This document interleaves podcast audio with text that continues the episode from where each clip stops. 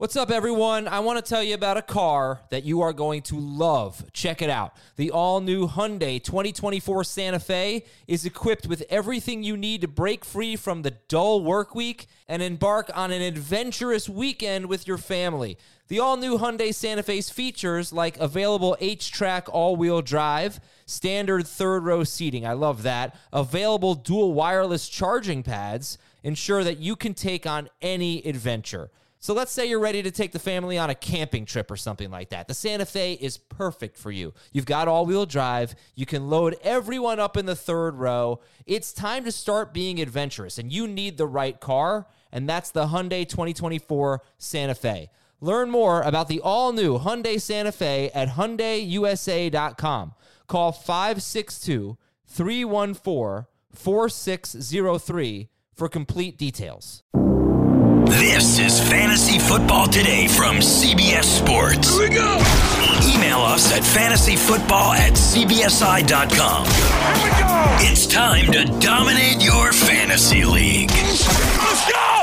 Now, here's some combination of Adam, Dave, Jamie, and Heath. It is Thursday, August 29th. What's up, and welcome to Fantasy Football Today. And I am in a great mood.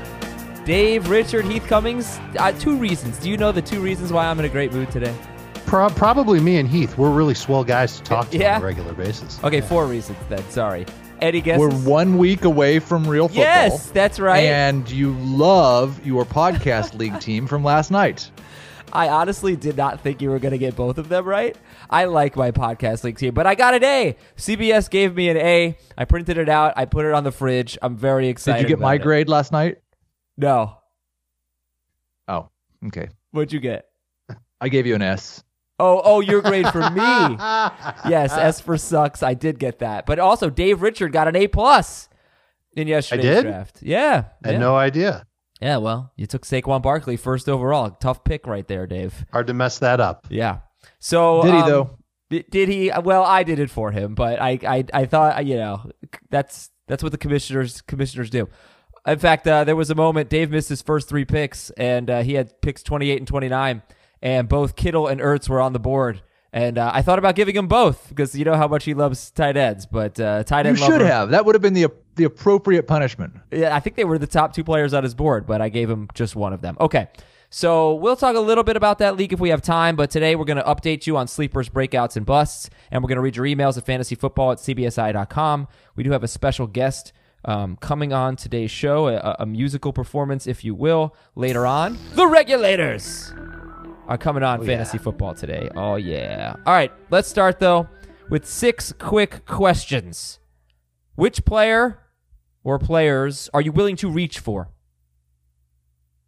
I saw this question in advance of the show and I thought about it, and I have a unique answer. The Bears DST. Whoa. And I know a lot of people are going to take DSTs. You know, you think about taking them with your last pick or your second to last pick. But Adam, we've talked about this. Th- there comes a point, usually in round 12, where you look at what's left and, and you make a noise that Heath might make, which sounds like, uh, and you go, I don't, yeah, I don't even know if it's that noise. It's more of the eh than the sigh. And I, I I think that's when you look toward DST. And I don't mind being the first one to take a DST. And if it's my fourth to last pick, I'll do it. The problem is that's reaching for them in our draft. But everybody else's draft, they have around eight ADP. And that's why they were actually in my bust column this week, just like Jacksonville was last year. I'm not like if you're talking round 12 win a 14 round draft, what like 15 round draft, fine, whatever. I'm not going to question that. The odds are the Bears are going to regress statistically. They're not going to score the same number of po- fantasy points or touchdowns. And I would take the field over them. I Well, still have them as my. Of course you would take I the still field have them over as them. I That's 31 teams. Well, if they're going in the eighth round, you shouldn't That's be able to say that. I, they I should agree. be number one. I agree with that, but you know, I guess I'm just not reaching for anybody then. Dave is reaching for no one. He's taking everyone at the appropriate value. Uh, my answer was, was um, the Hunter Henry, I guess, is who it usually is, but the last of the second tier of tight end. Mm-hmm. Okay. Um, I often they're not the top player available on my board. They may be a round away from being the top player, but if I'm on the clock and OJ Howard and Evan Engram are both gone, and I look at it and I say, man, I could take Hunter Henry here, or I could be dealing with just take streaming tight end. I'm just going to take Henry. And that, you know what? I'm going to change my answer to to a real answer, and it's George Kittle. What's his ADP? It's round 3 Mhm. and I'm taking him round two with a smile. Right. And I think that that would classify as a reach, Adam. So I, I feel the same way about Kittle, the way that Heath feels about Double H. Last night, I realized how much I'm willing to reach for Chiefs running backs, two Chiefs running backs. Uh, I was up with the in the middle of the second round of a 14 team league, so it was it was around like 21 overall, something like that. And I was going to take uh, Damien Williams over Mike Evans. In a 12 team league, I'd take Mike Evans over Damien Williams. In a 14 team league where I fear the drop off at running back a little bit more, I was willing to reach a little bit. We don't usually see him going around 20th overall, Damien Williams, but I was willing to do it. And then later in the draft, I don't necessarily think I reached, but I took Darwin Thompson. So I am willing to reach a little bit to get a piece of that backfield.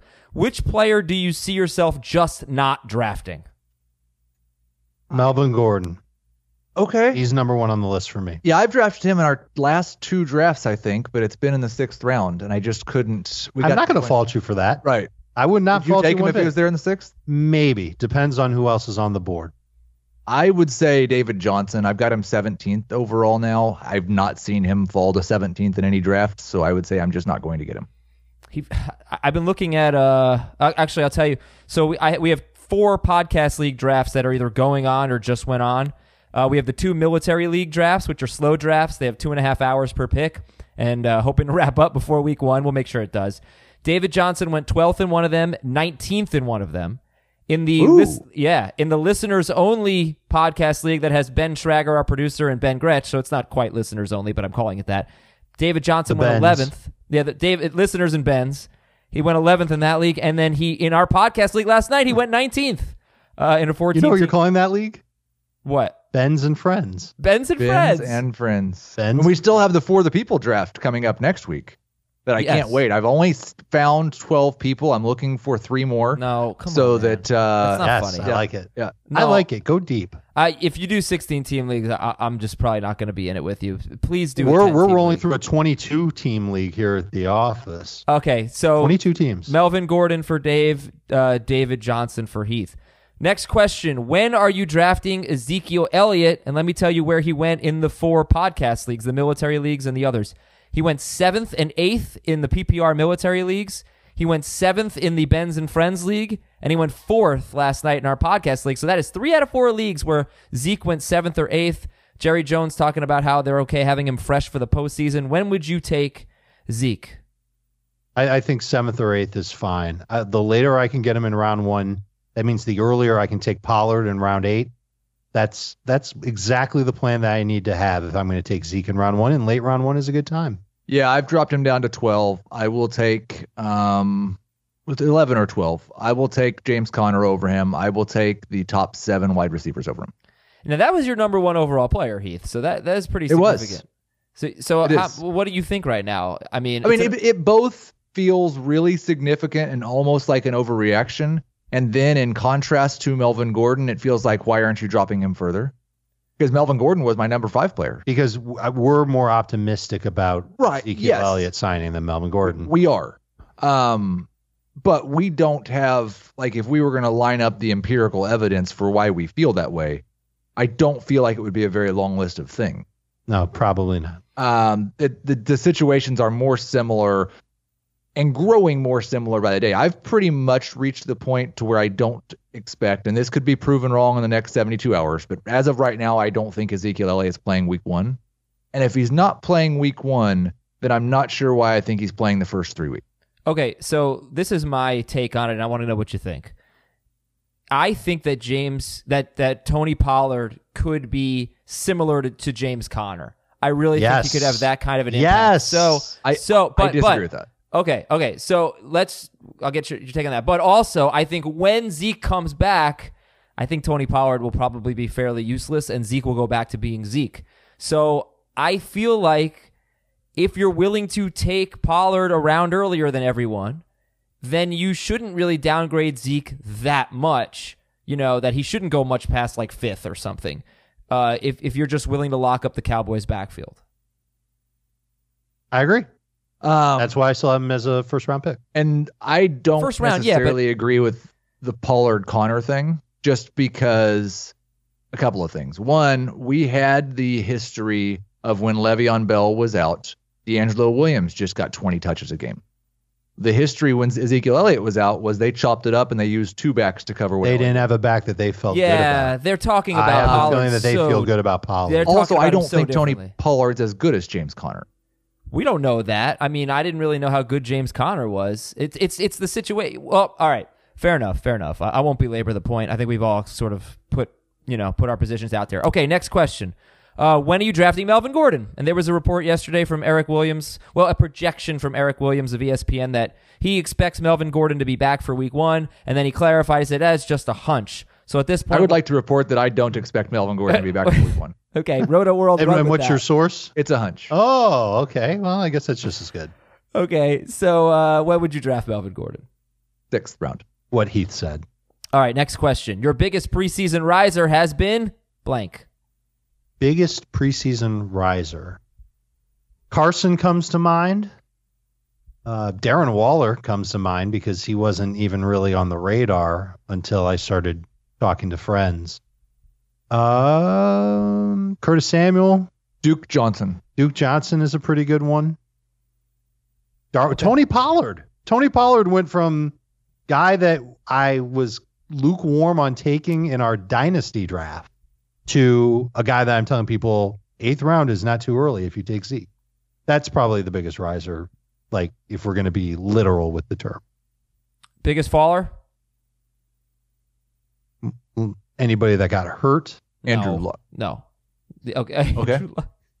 He, No, he doesn't. Lamar Miller? No, that doesn't work. Melvin Gordon. Yeah. All right. Good stuff, guys. Royce Freeman for me. This was a good. This was a good question. Yeah. Yeah. yeah. I think we've answered it. Vance No. McDonald, not as high on him. Well, I as mean, once I think was. David Johnson is probably the answer for Heath. Uh, I mean, he's the- fallen he one- one round. One round. We're yeah, talking but about it's, guys it's that pretty maybe significant. tumbled. Guy was in, Oh. the, in contention for fifth overall. Carlos Hyde. Okay. That's a serious. Adam hates our answers. Yeah, these so are these are well, not what, that what kind of an answer are you looking for? Um, well, I mean, I like Amari Cooper. The foot injury for Cooper, I think, has spooked me a little bit and kind of put him at the back of a tier. So I haven't found myself drafting Cooper, certainly in the first three rounds. Today's sponsors are FanDuel. At fanduel.com slash FFT, you can get a $5 bonus on your first deposit. SeatGeek, download that SeatGeek app, use the code FFT there, and get 10 bucks off your first purchase. And headandshoulders.com slash NFL. Head & Shoulders, one of our sponsors today. Wonderful shampoo. Use it all the time, actually. Headandshoulders.com slash NFL. Every time I shower, in fact. All right, you're going to hear from one of those sponsors right now. When we come back, we'll do some news and notes, and uh, we'll talk a little bit more about draft strategy, and then we'll get into sleepers, breakouts, and busts. The perfect combination of versatile athleisure and training apparel has arrived. Thanks to the visionary minds of New Balance, Klutch Athletics, and Rich Paul, the designs reflect the heart of the athlete and the spirit of the community. With rising defensive football stars Will Anderson and Chase Young on the roster, Klutch Athletics brings the best innovative gear to all athletes, giving them style and performance on and off the field.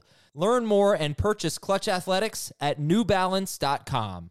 News and notes Robbie Anderson has a calf injury. Calves are tricky cats, as Jimmy Rollins, I believe, once said. uh, yeah, we are we worried about his week one status? I wouldn't worry about it yet. Let's see what he. Pre- yeah, we'll we'll we'll wait until see if he. Yeah, we're less than a week before our first practice report comes out, Adam. Real football is getting real again. All right. Yeah. Oh, I, I can't stand practice reports. Everyone's questionable. Jerick McKinnon had a setback with his knee. So obviously very significant here. And how does it make you feel about McKinnon, uh, about uh, Coleman and Breida? I'm just about ready to just treat it like Jerick McKinnon's probably not playing Right. football this year. Okay. That's what I would do. Yeah, that's so I took I took uh, Tevin Coleman in round four or five of the 14 team league. I think four. And Sure. was- but was in a 14 team league, that's probably okay. yeah, I traded Tevin Coleman away yesterday. You did. for what? Deshaun Watson. Oh, interesting. What Uh, did you pay for Tevin in that auction? Six or seven. Yeah. Okay. Deshaun went for five. out of a hundred, fair. right? Yep. Jon Gruden says he wants Derek Carr to throw the ball downfield more this season, so we're hopeful for that. We'll Wa- see. Washington President Bruce Allen said that uh, Tre- Trent Williams, their left tackle, will play, and it will be for the Redskins. New England acquired two offensive linemen yesterday. I don't know. I mean, I'm not sure we're going to be making their Hall of Fame busts yet, but maybe because it's New England. But you know, they needed some depth there. Obviously, their center's banged up. Um, okay, Von Miller thinks that Bradley Chubb is going to have a huge season. Now, like, okay, so that's his teammate saying he's going to have a huge season. Not a huge story, but I just want to point out, like, Bradley Chubb was a 26th round pick in our 27 round IDP draft. Myles Garrett, in comparison, was a ninth round pick. Chubb had a very good rookie year. He could be a star this year. So you just you need to know you- about him. Do you know why he went so late? Because this is a weird thing with IDPs. Chubb is a linebacker.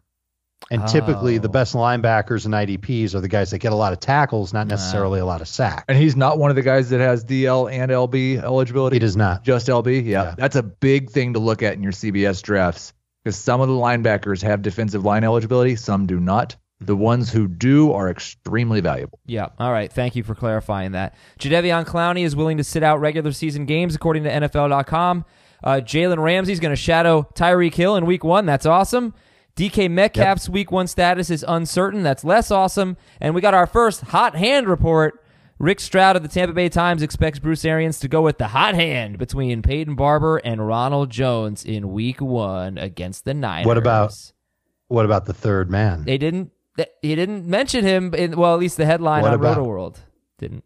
Dare Ogunbowale.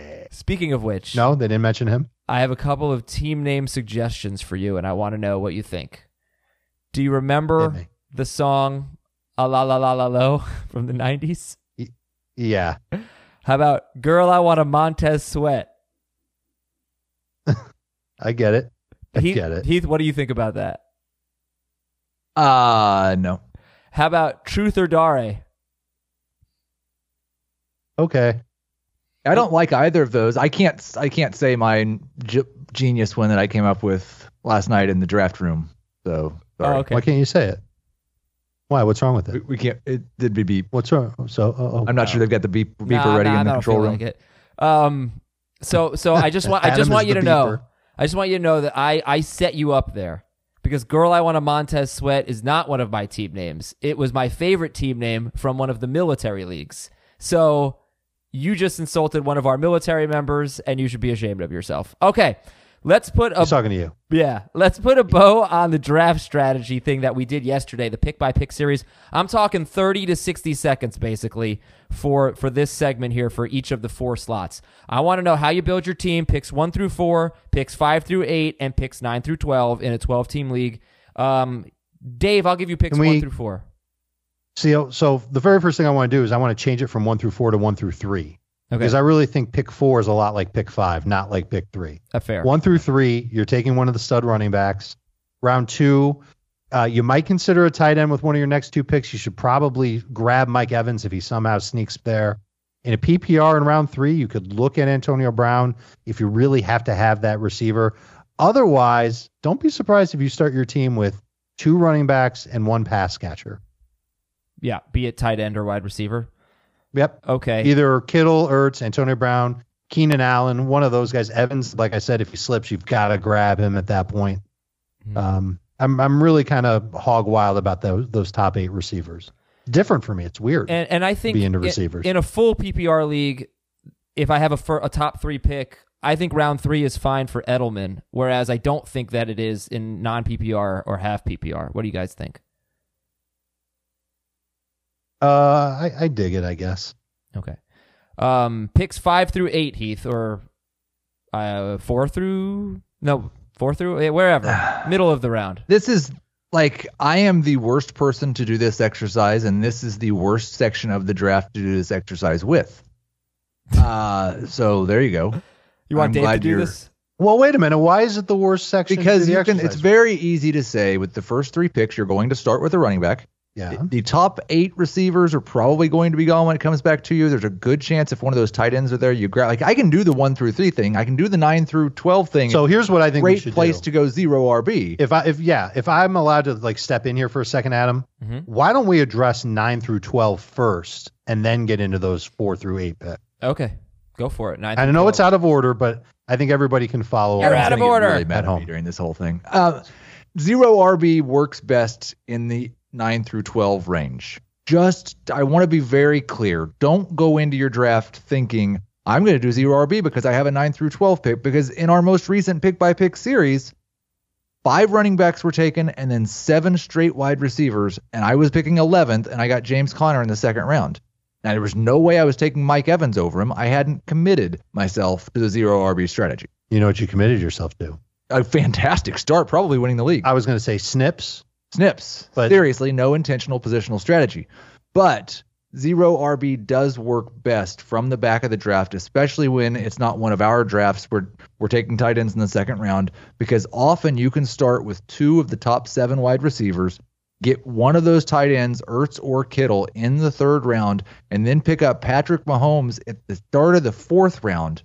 You can't do that in your drafts. Never mind. then get Brandin Cooks or Robert Woods at the start of the fourth round, and you have three of my top 15 wide receivers. You have a top three tight end, and you'll figure the running backs out. But later. but So- hold on, Dave. Hold on. Question. I follow yeah. up on that. Do you do that in a two receiver league with a flex as opposed to a three receiver league? Do you get you know in round four? Do you get your flex, your third receiver, or do you go running back in that situation? you know that the answer for me is it depends on what receivers and running backs are left. No, I don't think it should. I mean, I, I think oh, it's oh, a- it 100% does. I think it's a valid question, though. I mean, me. d- d- do you are you are you more likely? I mean, if you're talking I will about take two wide receiver versus- receivers earlier in a three wide receiver league. Yeah, Yes. I, I know. I just I, I'm much more likely in a two receiver. I think you could go zero RB and wait until round five to get a running back in either format. But okay, made my point. Um, so wrap the, uh, and then- and then the question is when when should Travis Kelce go in, in round two? early.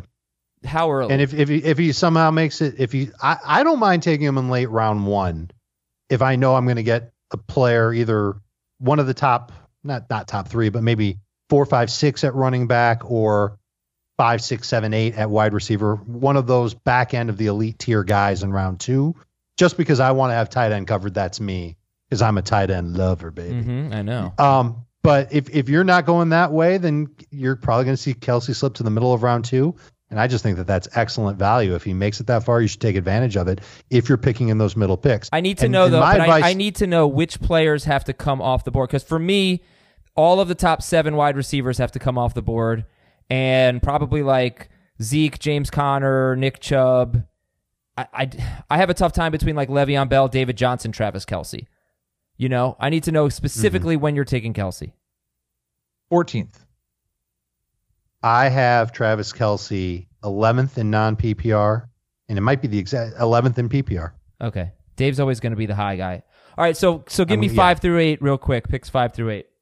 Well, it's four through eight, and and I think you can focus on a balanced approach here, where you you can force your way with zero RB if you really want to. You could go with two running backs to start your team if you really want to. But I think the safest thing to do is target one receiver and one running back. I don't know which it'll be. It depends on how you feel about James Conner, David Johnson, Le'Veon Bell. Those are going to be the running backs that could be in play in the middle of round one. And there's a chance that one of them could make it back to you in round two. And if they don't, there's still Nick Chubb. Nick Chubb should really be in that first list as well. Uh, Joe Mixon could make it back to you in round two. And if that's the case, then you take one of the stud receivers in round one. You start that receiver run a little bit with Hopkins, Julio, Davante Adams. All right, so listen, it- and I would just say that we've talked about this for now. Like this is the second year where I think it really makes a lot of sense to go one wide receiver and one running back with your first two picks. If, you, if you're more of a conservative player, maybe now, it doesn't have to be the case. You know, you could be a risk player and and do that. But you will probably come away feeling pretty good about your first two picks if you have one each of a wide receiver and a running back. Here's uh, what should be a quick segment: What to watch in preseason week four tonight.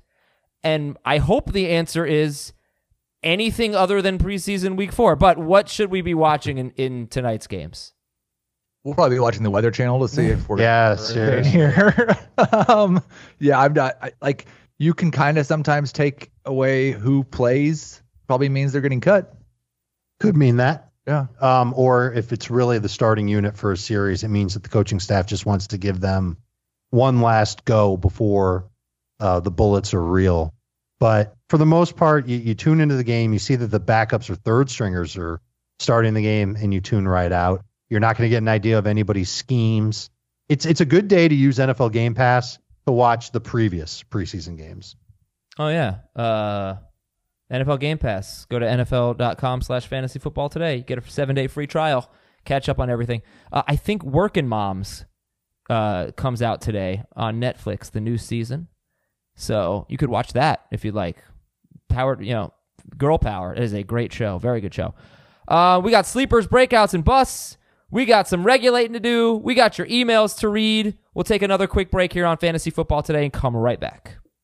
Robert Half research indicates 9 out of 10 hiring managers are having difficulty hiring. If you have open roles, chances are you're feeling this too. That's why you need Robert Half. Our specialized recruiting professionals engage with our proprietary AI to connect businesses of all sizes with highly skilled talent in finance and accounting, technology, marketing and creative, legal, and administrative and customer support. At Robert Half, we know talent. Visit roberthalf.com today. All right, let's uh, let's have some fun with sleepers, breakouts, and busts. Just saw Heath release three new stories, version 3.0.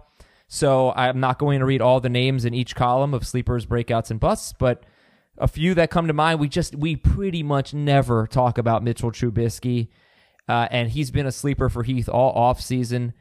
Does he is he going to throw enough, Heath? Because he had one game I think with more than 35 pass attempts last year.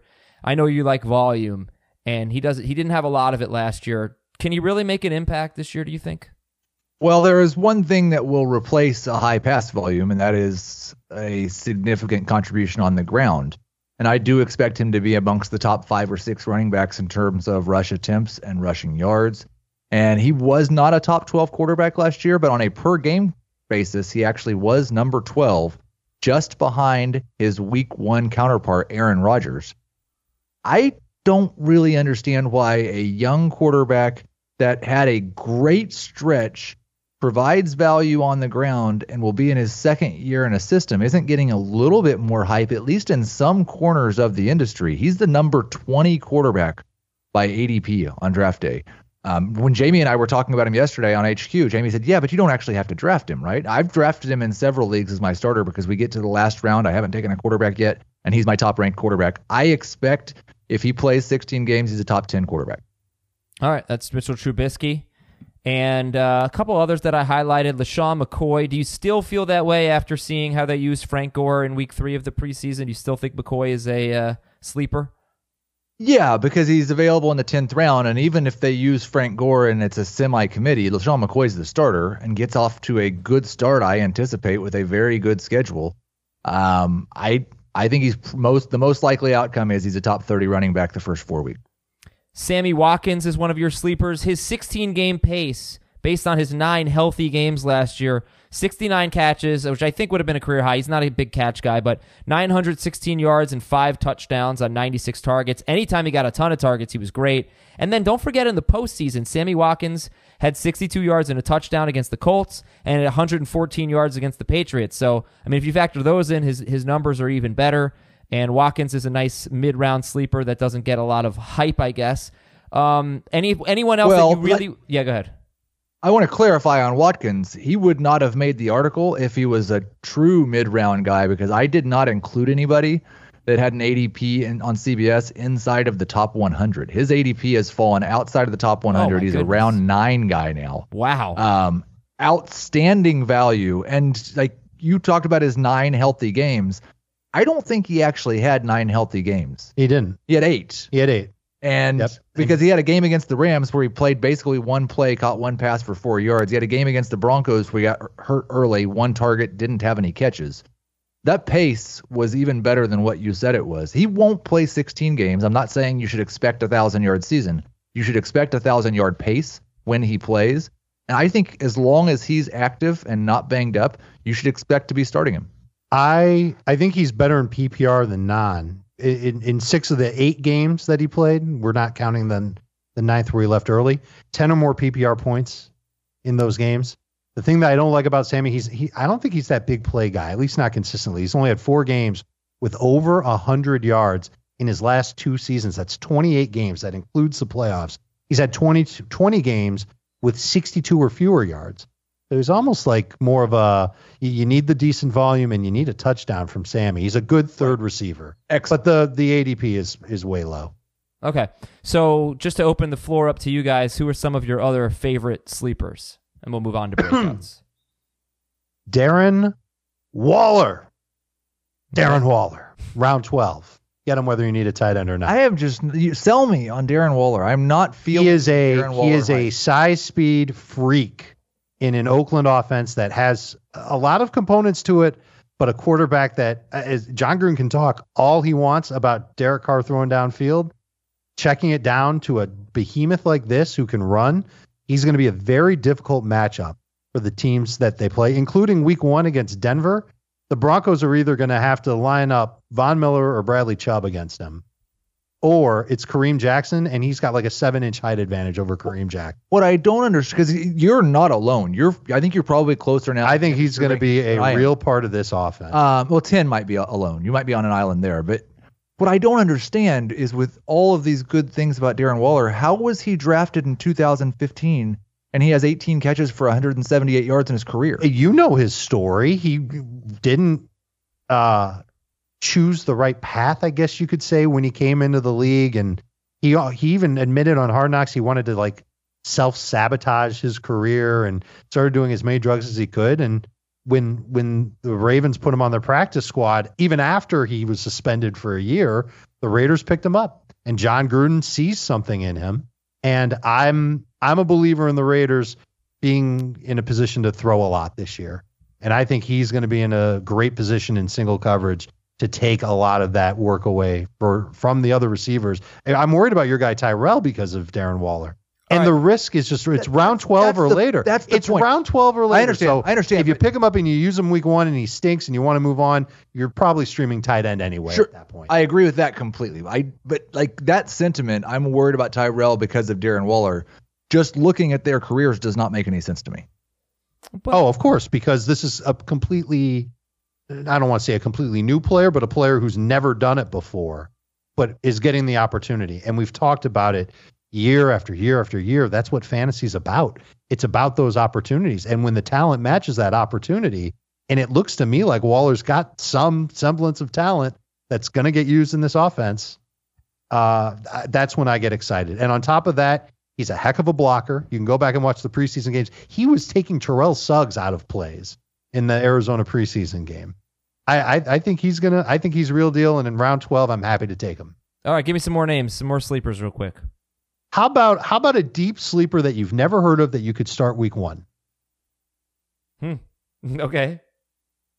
Damion Willis, Cincinnati Bengals, going to be their starting receiver while AJ Green is out.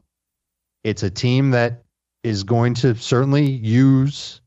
They're, they're, they're going to have to pass. They're going to play from behind. Right, there's oh, that, and there's let- also Let's do like some more high end sleepers. I do appreciate it. Damion Okay. Willis, maybe good for fan. I've got another one that's a sleeper that you have heard of that you might start week one in a PPR league at running back. Okay. Ready for this? Mhm. Nyheim Hines.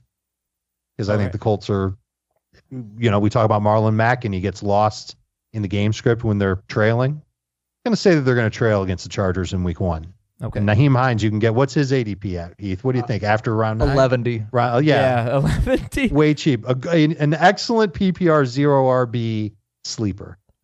All right, moving on to breakouts here. Lamar Jackson is one of Heath's breakouts. We've heard a lot of Lamar Jackson buzz. Uh, he says he's going to rush fewer times this season, which you know shouldn't come as a huge surprise. Question about Lamar Jackson: Can he be your only quarterback? Would you be comfortable carrying just Lamar Jackson? He was my only quarterback that I drafted last night in a 14 team league. I have no concerns. He starts off with the Miami Dolphins. He's going to be awesome. I have major concerns. He is not. a I have major passer. concerns too, but I don't mind. I, I I would want a second quarterback ready to go. But you look at the schedule: week one at Miami, week two versus Arizona, week three at Kansas City. Like I I get that part. I don't want to count on Lamar Jackson to be my guy for the entire season because I don't know if he can last the entire season. And I'm not I'm not sure he's going to break fantasy scoring like Jamie's talked about. I don't know if he's going to be um, an, an amazing fantasy quarterback. I think he can be pretty good, but there's a lot of pretty good at the position. Okay. No, I mean I like him. I just I personally wouldn't be comfortable with Lamar Jackson as my only quarterback. Remember, um, like a month or so ago, we mentioned the Lamar Jackson Drew Brees strategy. If you start Drew Brees and only Brees' home games, and then you start Lamar Jackson in Brees's road games, the the schedule matches up pretty well, and you could have a nice combo. It's something that I'd like to try. I don't know if I will, but it could be fun. Uh, Leonard the problem Four- with that for for regular drafters is Drew Brees is a top five, top six quarterback. Uh, yeah, not for us. Yeah, I saw him going round four in one of my friend leagues, my home league, I guess you could say, my keeper league. Way too early. Leonard Ridiculous. Fournette. okay, I'm gonna I'm gonna stop choking. Talk about Leonard Fournette. Yeah, why please don't die. Why is this year different for Leonard Fournette, who's been pretty terrible yards per carry guy, YPC for life?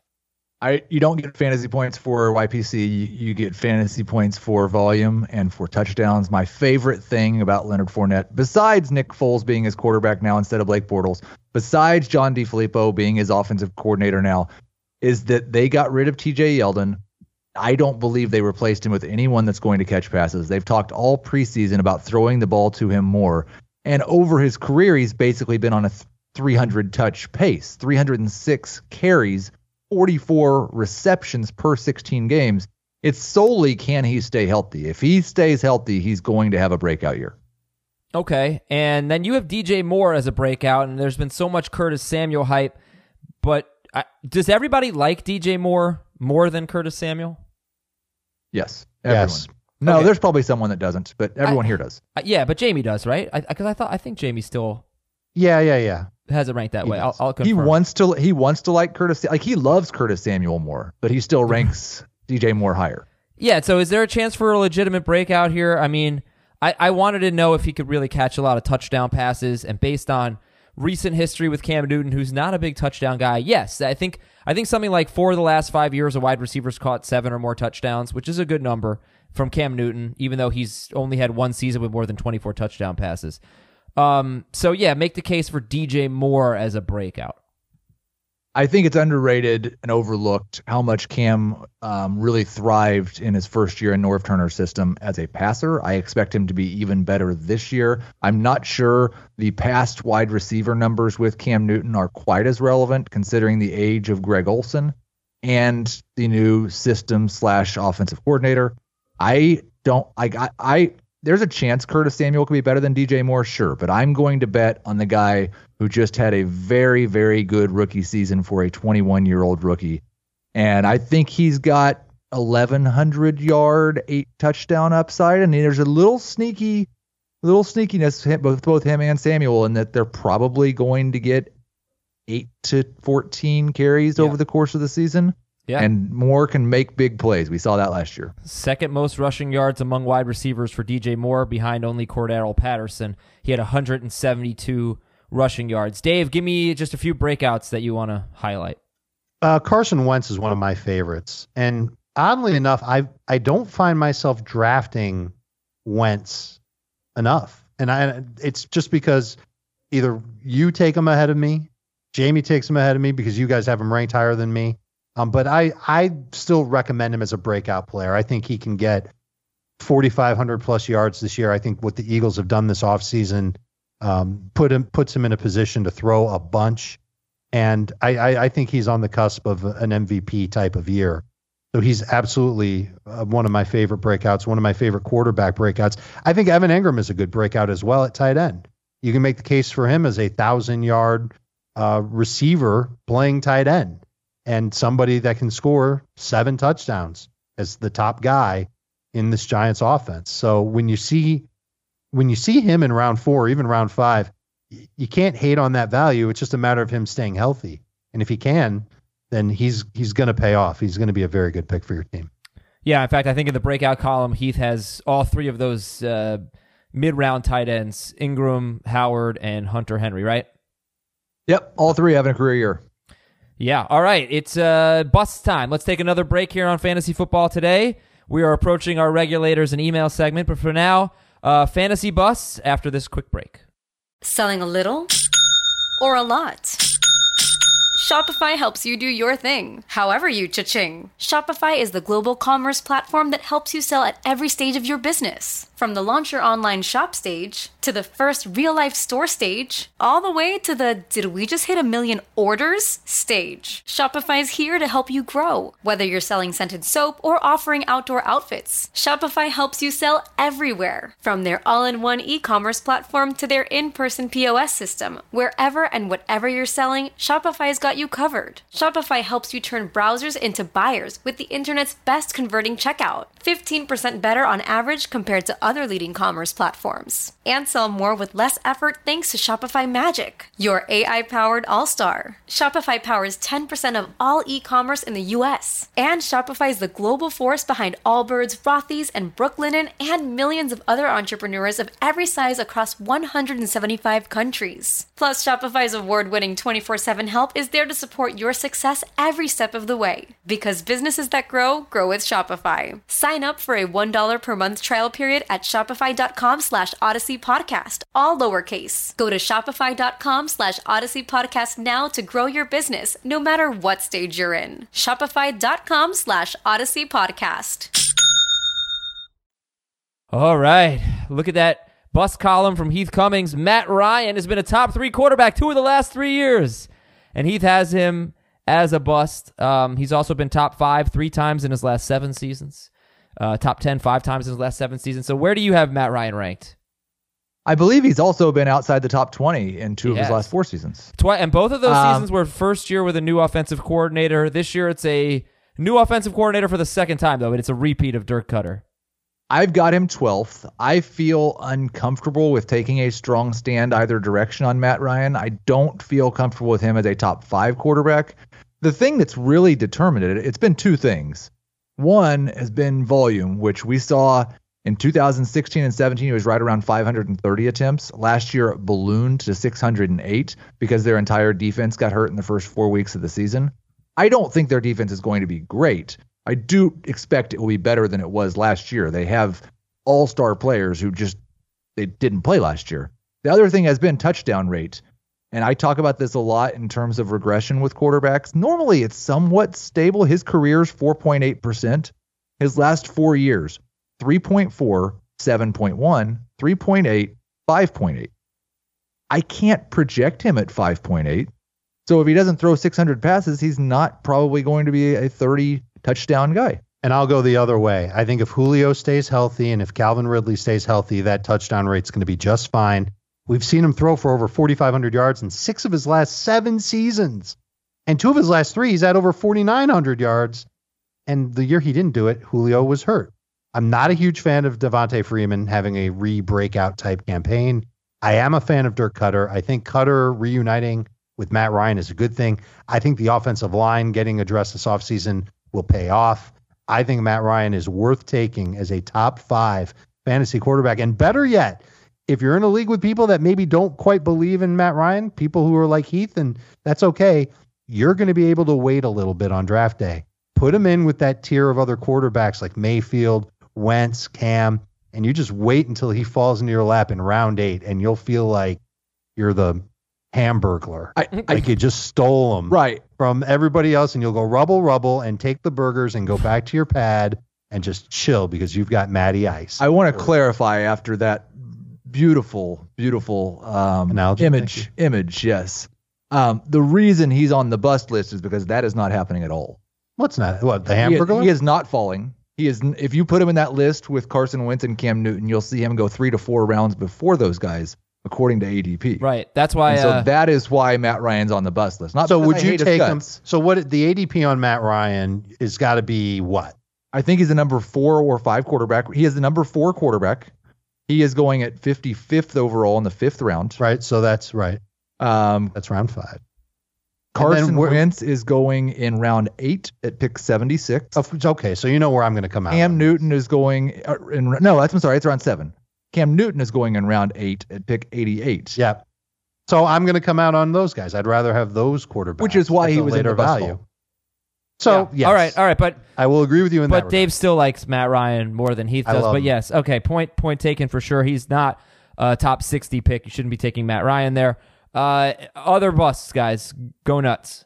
I'm I'm going to fight back with another quarterback bust and Ben Roethlisberger. You don't lose Antonio Brown and still throw for forget about 5,000 yards, but maybe even 4,500 yards. My favorite sound on Roethlisberger is that in the six years that he had with AB, he was a top 10 fantasy quarterback four times. In the in the nine years before Antonio Brown, he was a top 10 quarterback three times, and he had good receivers to work with, and he was throwing the ball a lot even then. And I'm just I'm not sold on Moncrief or James Washington or Vance McDonald picking up all that's left behind from Antonio Brown and Jesse James. I think they're still going to run the ball quite a bit. I think Roethlisberger is going to be good. I can't stand his ADP. He's going ahead. Correct me if I'm wrong. He's going ahead of Wentz and Cam Newton. Yes. I can't get behind that at all. I think that you're reaching if you're taking Roethlisberger as even a top 12 fantasy quarterback. There is just way too much risk for him in my in my view. I like Roethlisberger more than Dave. I do think he's a top 12 quarterback. I think he'll throw a lot more passes than Matt Ryan this year, but I agree completely. He's going in the sixth round as the number seven quarterback. That's too soon. Other busts. Todd Gurley. No. Not ready. Not ready to take him until round three. No. we don't know. Disagree. We, oh, I know this. That's okay. That's what this that's is why, all about. Yeah, that's why he's a bust for you. I got you. We we don't know how his knee is going to react to playing football. He's been practicing for the last month. He hasn't played in a game. I know he's played in games his whole career, but last time we saw him, he wasn't looking too hot. And maybe he'll start the year strong, but at any time, if you've got an arthritic knee, there's going to be some pain. There could be some damage that comes. What what happens the first time a defender goes low on Todd Gurley? He's going to pop up and run back to the huddle, maybe. Is he going to need help getting off the field? Maybe. And I don't think he's going to get the type of touches he had last year. He averaged 22 and a half touches per game last year. And I think that's coming down. And the track record of Todd Gurley with 19 or fewer touches in a game isn't good. The success rate is less than 50%. And when I say success rate, I mean 10 plus points in non PPR and 18 plus points in full PPR. I think you have to lower expectations for him, which is why you're not seeing him with an ADP inside the first round. It's a second round ADP. There's enough people out there who agree with me and say that they just can't count on him. And and and I see it. I can't even take him at round two. I think it's too soon. There are other players I'd rather have. Leonard Fournette could be one of them. Damien Williams is one of them. on Johnson is one of them. The stud tight ends I'm taking ahead of Todd Gurley. I am nervous about him being a rock solid part of my lineup all season long. Okay. Uh, Heath, one last bust. Um, we'll finish with uh, a good friend of the show, Jarvis Landry.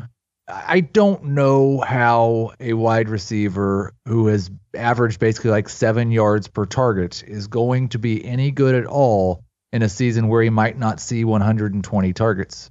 And it's 120 times seven, that's pretty easy math, and that's not even 900 receiving yards. He might score a few more touchdowns, but he's only had one year with even an uh, average touchdown rate. I'm terrified of Landry at just about any cost, especially in non PPR. Oh yeah. All right, cool. So uh, it's time for now our head and shoulders segment, offense versus defense. And I'm taking a you know, a little bit of an outside the box approach at this uh, offense versus defense.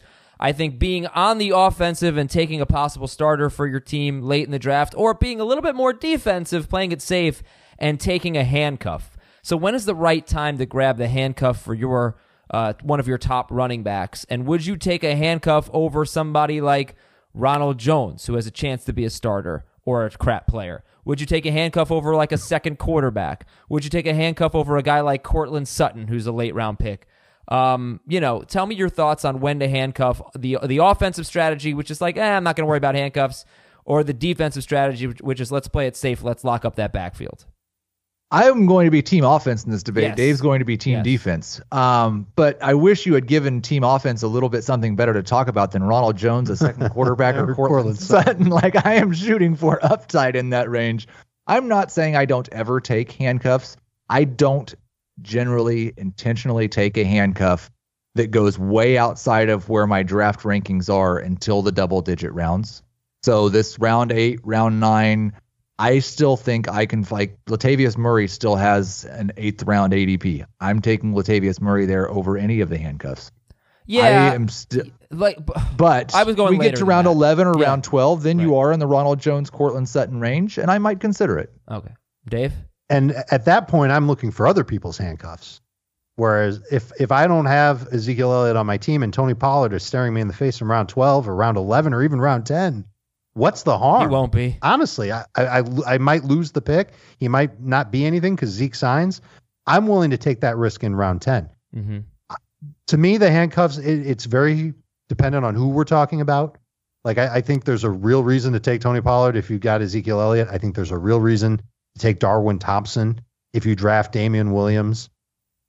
I don't know. I, I don't think it's as obvious with Chris Carson and Rashaad Penny, and I certainly don't think you should make that investment. I think the how about this one, Tevin Coleman and Matt Breida. Now that we know that Jerick McKinnon might not be available to play, who knows when? I, I think that's an interesting duo to get. But I also think it depends on just how your draft goes. And if you just find yourself taking, let's say it's round seven, and you've already got three running backs, and you take one more, well, you probably don't need Tony Pollard if Ezekiel Elliott is one of those running backs because you've got so many other ones that are good for your team. But if you go zero RB and uh, Damien Williams is, you know, the one running back that you do take through the first six rounds, and you get to round nine and Darwin Thompson's there, you don't have a lot of running back depth on your roster. Heck yes, you should back him up with Darwin Thompson. And then at least you've got the Chiefs backfield covered.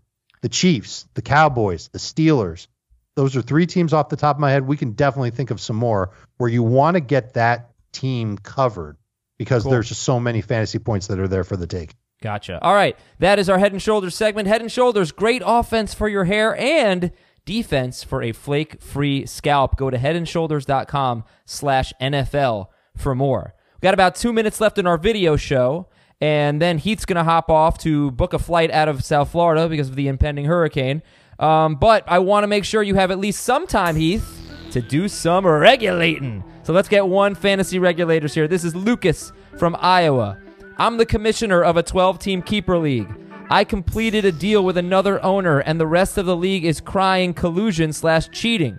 I'm the commish. I want to be fair to the league, but I see nothing wrong, and I'm inclined to flex my uh, my flex commish uh, to flex my commish muscles. All right, can you weigh in? Here we go. Uh, I worked a deal with another owner, and I traded for Baker Mayfield before the draft. Baker Mayfield then became a keeper for me. Keepers were due four days before the draft, and after that, I reached out to a different owner who had the number three pick in the draft, and I knew he'd be interested in Baker Mayfield. He expressed interest, but I couldn't trade Mayfield before the draft as I already put in to keep him, and they're locked in at that point. So he selected Mayfield as a keeper. He could no longer trade him. So we worked out a deal that, in the event, if he didn't like who the option was at number three, I would happily trade Baker Mayfield for a player that I would disclose and he would draft for me. It ended up happening that way. I told him who to draft, Miles Sanders, and we announced the trade after the draft ended. The majority of the league was less than pleased and is labeling this as collusion. What are your thoughts? Don't NFL teams do this all the time? I don't know if NFL teams do this all the time, but this isn't collusion. Yes, it is. This is This is this illegal. trade. No, it's not. You if you What- are not allowed to about it, trade Baker Mayfield because he's locked in as your He's not allowed to trade him all season long. no, no, he, When can he trade him? I don't know, but he that it is What's a bit the of, date? Okay, I don't I don't know, but you need Okay, then he- now he- is the answer. It's fine, Lucas. No, Adam's it's not wrong. fine. No, it's not fine Oh. because if you're not allowed to trade, then you're not allowed to make a ba- like a handshake agreement. Hey, you go pick that player, and then we'll make a trade. That's dirty, man. No, you can do that. That, but it's not collusion. and that does happen in the in the NFL and NBA. Yeah, collusion but, but is they don't when have you purposely rules. help another team win. This is two teams Yeah, doing what the- they think is in the best interest of The their. NBA has a rule that you can't have trades The until NBA like June seventh. but the NFL doesn't have a rule that says a, like uh, the NFL makes those trades, but they you know it, it's not the same situation. Is what I'm trying to say. The NBA does The have a NFL rule, has though. a rule that you can't discuss other teams' free agents till a certain date, and they all sign at 12:01 a.m. Okay, I'm pretty sure we've heard about deals that happen that Yes. become official at at 4:01. It's been regulated. p.m. You uh, you know what Yeah, you, this it is has not totally been fine. regulated. You know what you need to do is you need to make a rule that if, if you keep somebody, he can't be traded until a certain point or something. I guess. Okay, and then at that point in you make absence the of- trade. in absence of that, What- so what's the difference I if that suppose if that been if that was Wait a week until- before the season or Okay. right after the Wait until Saturday, Lucas. Adam, you've never made a trade right after the draft. Keith just made one. I, this was He told this you on the podcast not in the spirit of the rules of the league. This was not in the spirit of the rules of the league, and I think it's a little bit dirty. I completely disagree. Okay, well, we have to go for the video portion, but stick around. More regulators uh, coming up after this. All right, here we go. Regulators part two. From Lewis Dear fantasy regulators, we have a married couple in our league, and during the draft, the husband helps the helps the wife pick. We have been in, in the league for eight years, and the husband has won it five times. They have made zero trades to each other, but it's almost obvious he helps her during the season. It's a 10 team, two keeper league. Uh, do we force them to join one team and redraft? Here are some exhibits to help you decide. And then he actually attached some like videos and pictures of, of the husband helping the wife. but the thing is, he says that the husband has won the league five times, not the wife, and they've made zero trades to each other. So I don't know that like there's a problem here. I don't know. I I am sure that they talk about the league when they're home alone. And uh, you know, I, I I don't think there's any reason to suspect collusion, especially if they're making zero trades. I think that that is a helpful point here, and I'd say it's it's fine. Now, if if the league really has a problem with it, and there's someone ready to take the place of one or both of their teams, then maybe you bring up the idea of them sharing a team. But maybe they don't want to share a team. yeah, no. Maybe uh, they want to play against each other. I'd like to know what their record is against each other.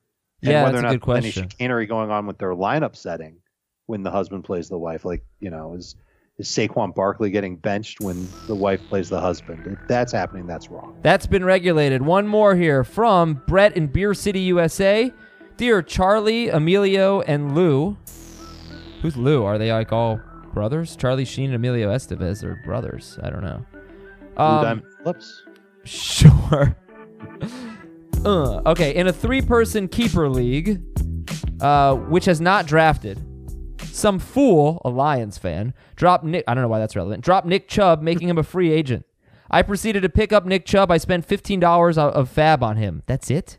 Yesterday, our commissioner emailed me telling me that free agent pickups were not allowed and asked me to drop him, and he'd put my my FAAB money back. I view this as no different than making a trade. Am I right or wrong here? You're so wrong. You cannot do this. Well, the commissioner is the one that enables free agency to begin. Yeah. So he was eligible, and the fool. I I, I like how we put Lions, Lions fan. Like that that that constitutes that you're automatically a fool. I guess. Uh, I I think it's totally fine. I think he should No, keep him. no. You can't Adam, like you cannot let someone he didn't do it on purpose, obviously. Nobody else was bidding, or else he would have gone for more than fifteen dollars. Give me a unless it's a thirty dollar budget. I would have spent eighty percent of my budget on Nick Chubb. Okay, There is so no reason why this guy should have Nick Chubb. Adding and dropping is not the same as making a trade. Not at all. here's the solution that I would do then. If you if you go that route, if you're the commissioner, that's fine. Let the let the FAAB take place again with Chubb, but uh, Brett gets to match the final bid No. if he wants to on Ch- uh, You guys have been so wrong today about regulators. No, no chance. Why should he be penalized for somebody Because else's mistake? this is not the rule. You don't get the bad drop players during the offseason because the commissioner forgot to turn off free agency. All right. No, he the, the player got dropped because he wasn't a keeper. And so Yeah, but when that- he but became don't- available and free agency was allowed, But it's not allowed. They haven't drafted yet. They haven't drafted yet. I thought we were. I thought we were ending the regulator segment, which is why I played the music. But apparently, we're still regulated. They haven't drafted yet, so you so you shouldn't be able to. You shouldn't be able to just add free agents. Like obviously, Nick Chubb is going to be okay. I guess you know what? Maybe I'm right. they haven't drafted yet at all. no, Okay, I'm taking it back. uh, thank you. He's got to be eligible to be drafted first. right, If the, exactly. draft, if the draft had happened and then Chubb got cut for whatever reason, maybe because the guy's a fool and a Lions fan, then then I think the commissioner's in the wrong. All right, Dave, uh, Alliance fan. Rapid fire emails here. John from a city in Western Washington. Tacoma. I picked Dak Prescott in the 12th. Should I stick with Dak or should I pick up Brady, Darnold, Garoppolo, or Stafford? Four point per passing touchdown league. If he's your only quarterback, you might as well stick with him. He's got the Giants in Week One. That's a great matchup. Yeah, I actually like him a lot more in four point, so I think you know you're good there. Uh, AJ, a city outside Seattle. Vancouver. Uh, dear, dear, It's a little outside, way outside. dear Chucky, Jason, Freddy, and Michael, and I'll go ahead and rank those horror movie villains. Michael one, Freddy two, Jason three, Chucky four. With the coaching change in Minnesota at the end of the year, uh, the Vikings passed way less. Why is Adam Thielen being dra- being drafted like his stats at the beginning of last season and not the end of last season? because he's really, really good, and he may end up being the number one receiver for Minnesota. But I, I, I part of the reason why I'm into Adam Thielen as much as I am, and I'm not really all that into him, is because who else are you going to take to be a borderline number one, number two fantasy receiver? I like him a lot. I like him a lot better than Diggs. You know, I don't. I don't think he's going to do what he did last well, year. Well, no, he's have a bunch of hundred yard games and seven in no, a row. I, was that what it was? I can see his numbers yeah. coming down for sure, but he again, you can't you can't make the case for a lot of receivers to be in that top eight group. You can do it for Antonio Brown. I think in PPR you can easily do it for Keenan Allen. T.Y. Hilton versus Adam Thielen now? No, that's you nobody. Nobody's. Possibly, you've got to take Thielen. Of course, no, nobody's if making that Diggs, decision. Then you're expecting Diggs to have a career year. I, I mean, I don't think Thielen's being drafted like he did at the beginning of this season because if that were the case, he'd be the first wide receiver off the board. Um, so there is a discount there. Okay, from Brad in a fiction. And I just want to add one more thing. They did run the ball more in those final games. They had two blowout wins against, I think, the Lions and the Dolphins. That contributed to somewhat of the lack of pass attempts. Okay, Brad in a fictional Southern county. Oh, because he's doing uh, the Bo, Luke, Roscoe, and Boss. Game. Yeah, I don't know the yeah, county the they county. were. In. Okay, I'm drafting at the. Uh, oh, is, oh, it's Hazzard County. Is that what it was? Pretty sure. No, it makes sense. Never seen it. The Dukes of Hazzard. Yeah. 10 team half PPR league. I'm picking at the end. I'm keeping Nick Chubb. I'm considering pairing Nick Chubb with Melvin Gordon and or Kareem Hunt because of the impending return of Kareem Hunt. Now, I understand the Kareem Hunt thing, but I actually do think pairing Chubb with Melvin Gordon is pretty damn interesting. Uh, what you know, because the whole late season thing. Mm, I, I don't think so. I don't. I don't. I don't get it. I don't think that's worth the draft capital. Okay. Uh, from Pete, Singletary or Ogunbowale? Because it's Pete. Singletary or Ogunbowale, late late round Singletary. Pick. Okay. Liam in Denver. I drafted T.J. Hockenson. Um, would you drop him in PPR for any of these guys? Olsen, Burton, no. Reed, Rudolph, Graham, no. Mark Andrews. All knows. Sick with Hawkinson. Carlos from a city south of Brazil. Uh, I don't know. south of Brazil. Yeah, we. How much farther south of? Yeah, I don't know. But that's uh, in Brazil. The South it's Pole. South, South Pole. Right. He's in the South Pole. Hi, Ronaldo, Romario, Kaká, and Rivaldo. Those are soccer dudes. I have decided to wait for a tight end and get Howard or Ingram in round five. Is that really waiting? Not, not really. But I had the fourth pick, and I took Hopkins. Kelce was available in the second round, so I couldn't resist him, and I took him. But now I'm afraid of my running back situation. I got Fournette in round three, Montgomery in round four, and Coleman in round five. Oh, it sounds so scary. Did I do wow. the right thing picking Kelce over Carson or Freeman? So, in other words, the combination of uh, Kelce plus Fournette, Montgomery, and Coleman, as opposed to, let's say, Carson, Fournette, and Montgomery, and then Evan Engram. I love what you did, Carlos, Yeah. wherever you are. Um, Kelce in round two is a steal. We talked about this earlier in the podcast. It's just really good value getting him there. And your running backs are really good too. Fournette in round three. Montgomery, I think, has great potential. And Coleman in round five, I think he's got good potential too. You did it the right way. Well done. Dave and Flint drafted both Kamara and Latavius Murray. Do you feel comfortable starting both of them? And are there specific weeks that that would be smart to, to start both Kamara and Murray? I think most weeks it's okay to do, especially if it's non PPR. They start the year against Houston. That might be a little rough.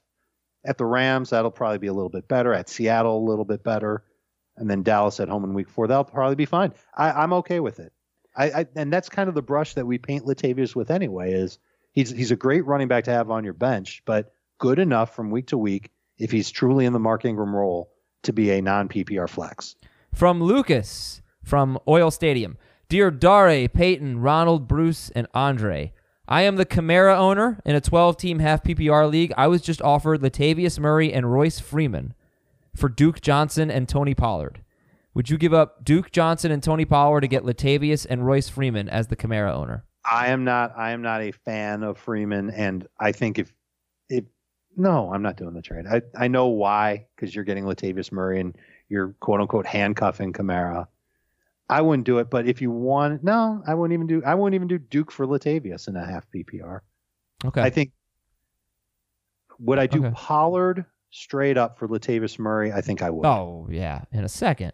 Yeah. From Robbie, 14 uh, team PPR keeper league. I have the first overall pick, deciding between Josh Jacobs and Damien Williams. Oh, and it's PPR. and it sounds like oh keeper, so you can keep him for a long time. Not dynasty, but same thing. Yeah, I don't mind taking Jacobs over Williams with the idea that you'll have Jacobs for several years. What we don't it- know how What long. if it's just for one Damien- year? Uh, if it was just for one, I'd go Damien. Damien. But we don't know how long Damien's going to have this job for. Okay. From Lawrence, 12 team half point PPR. My first three picks were McCaffrey, Damien Williams, and Chris Carson. Should I worry? Worry about being too awesome at running back.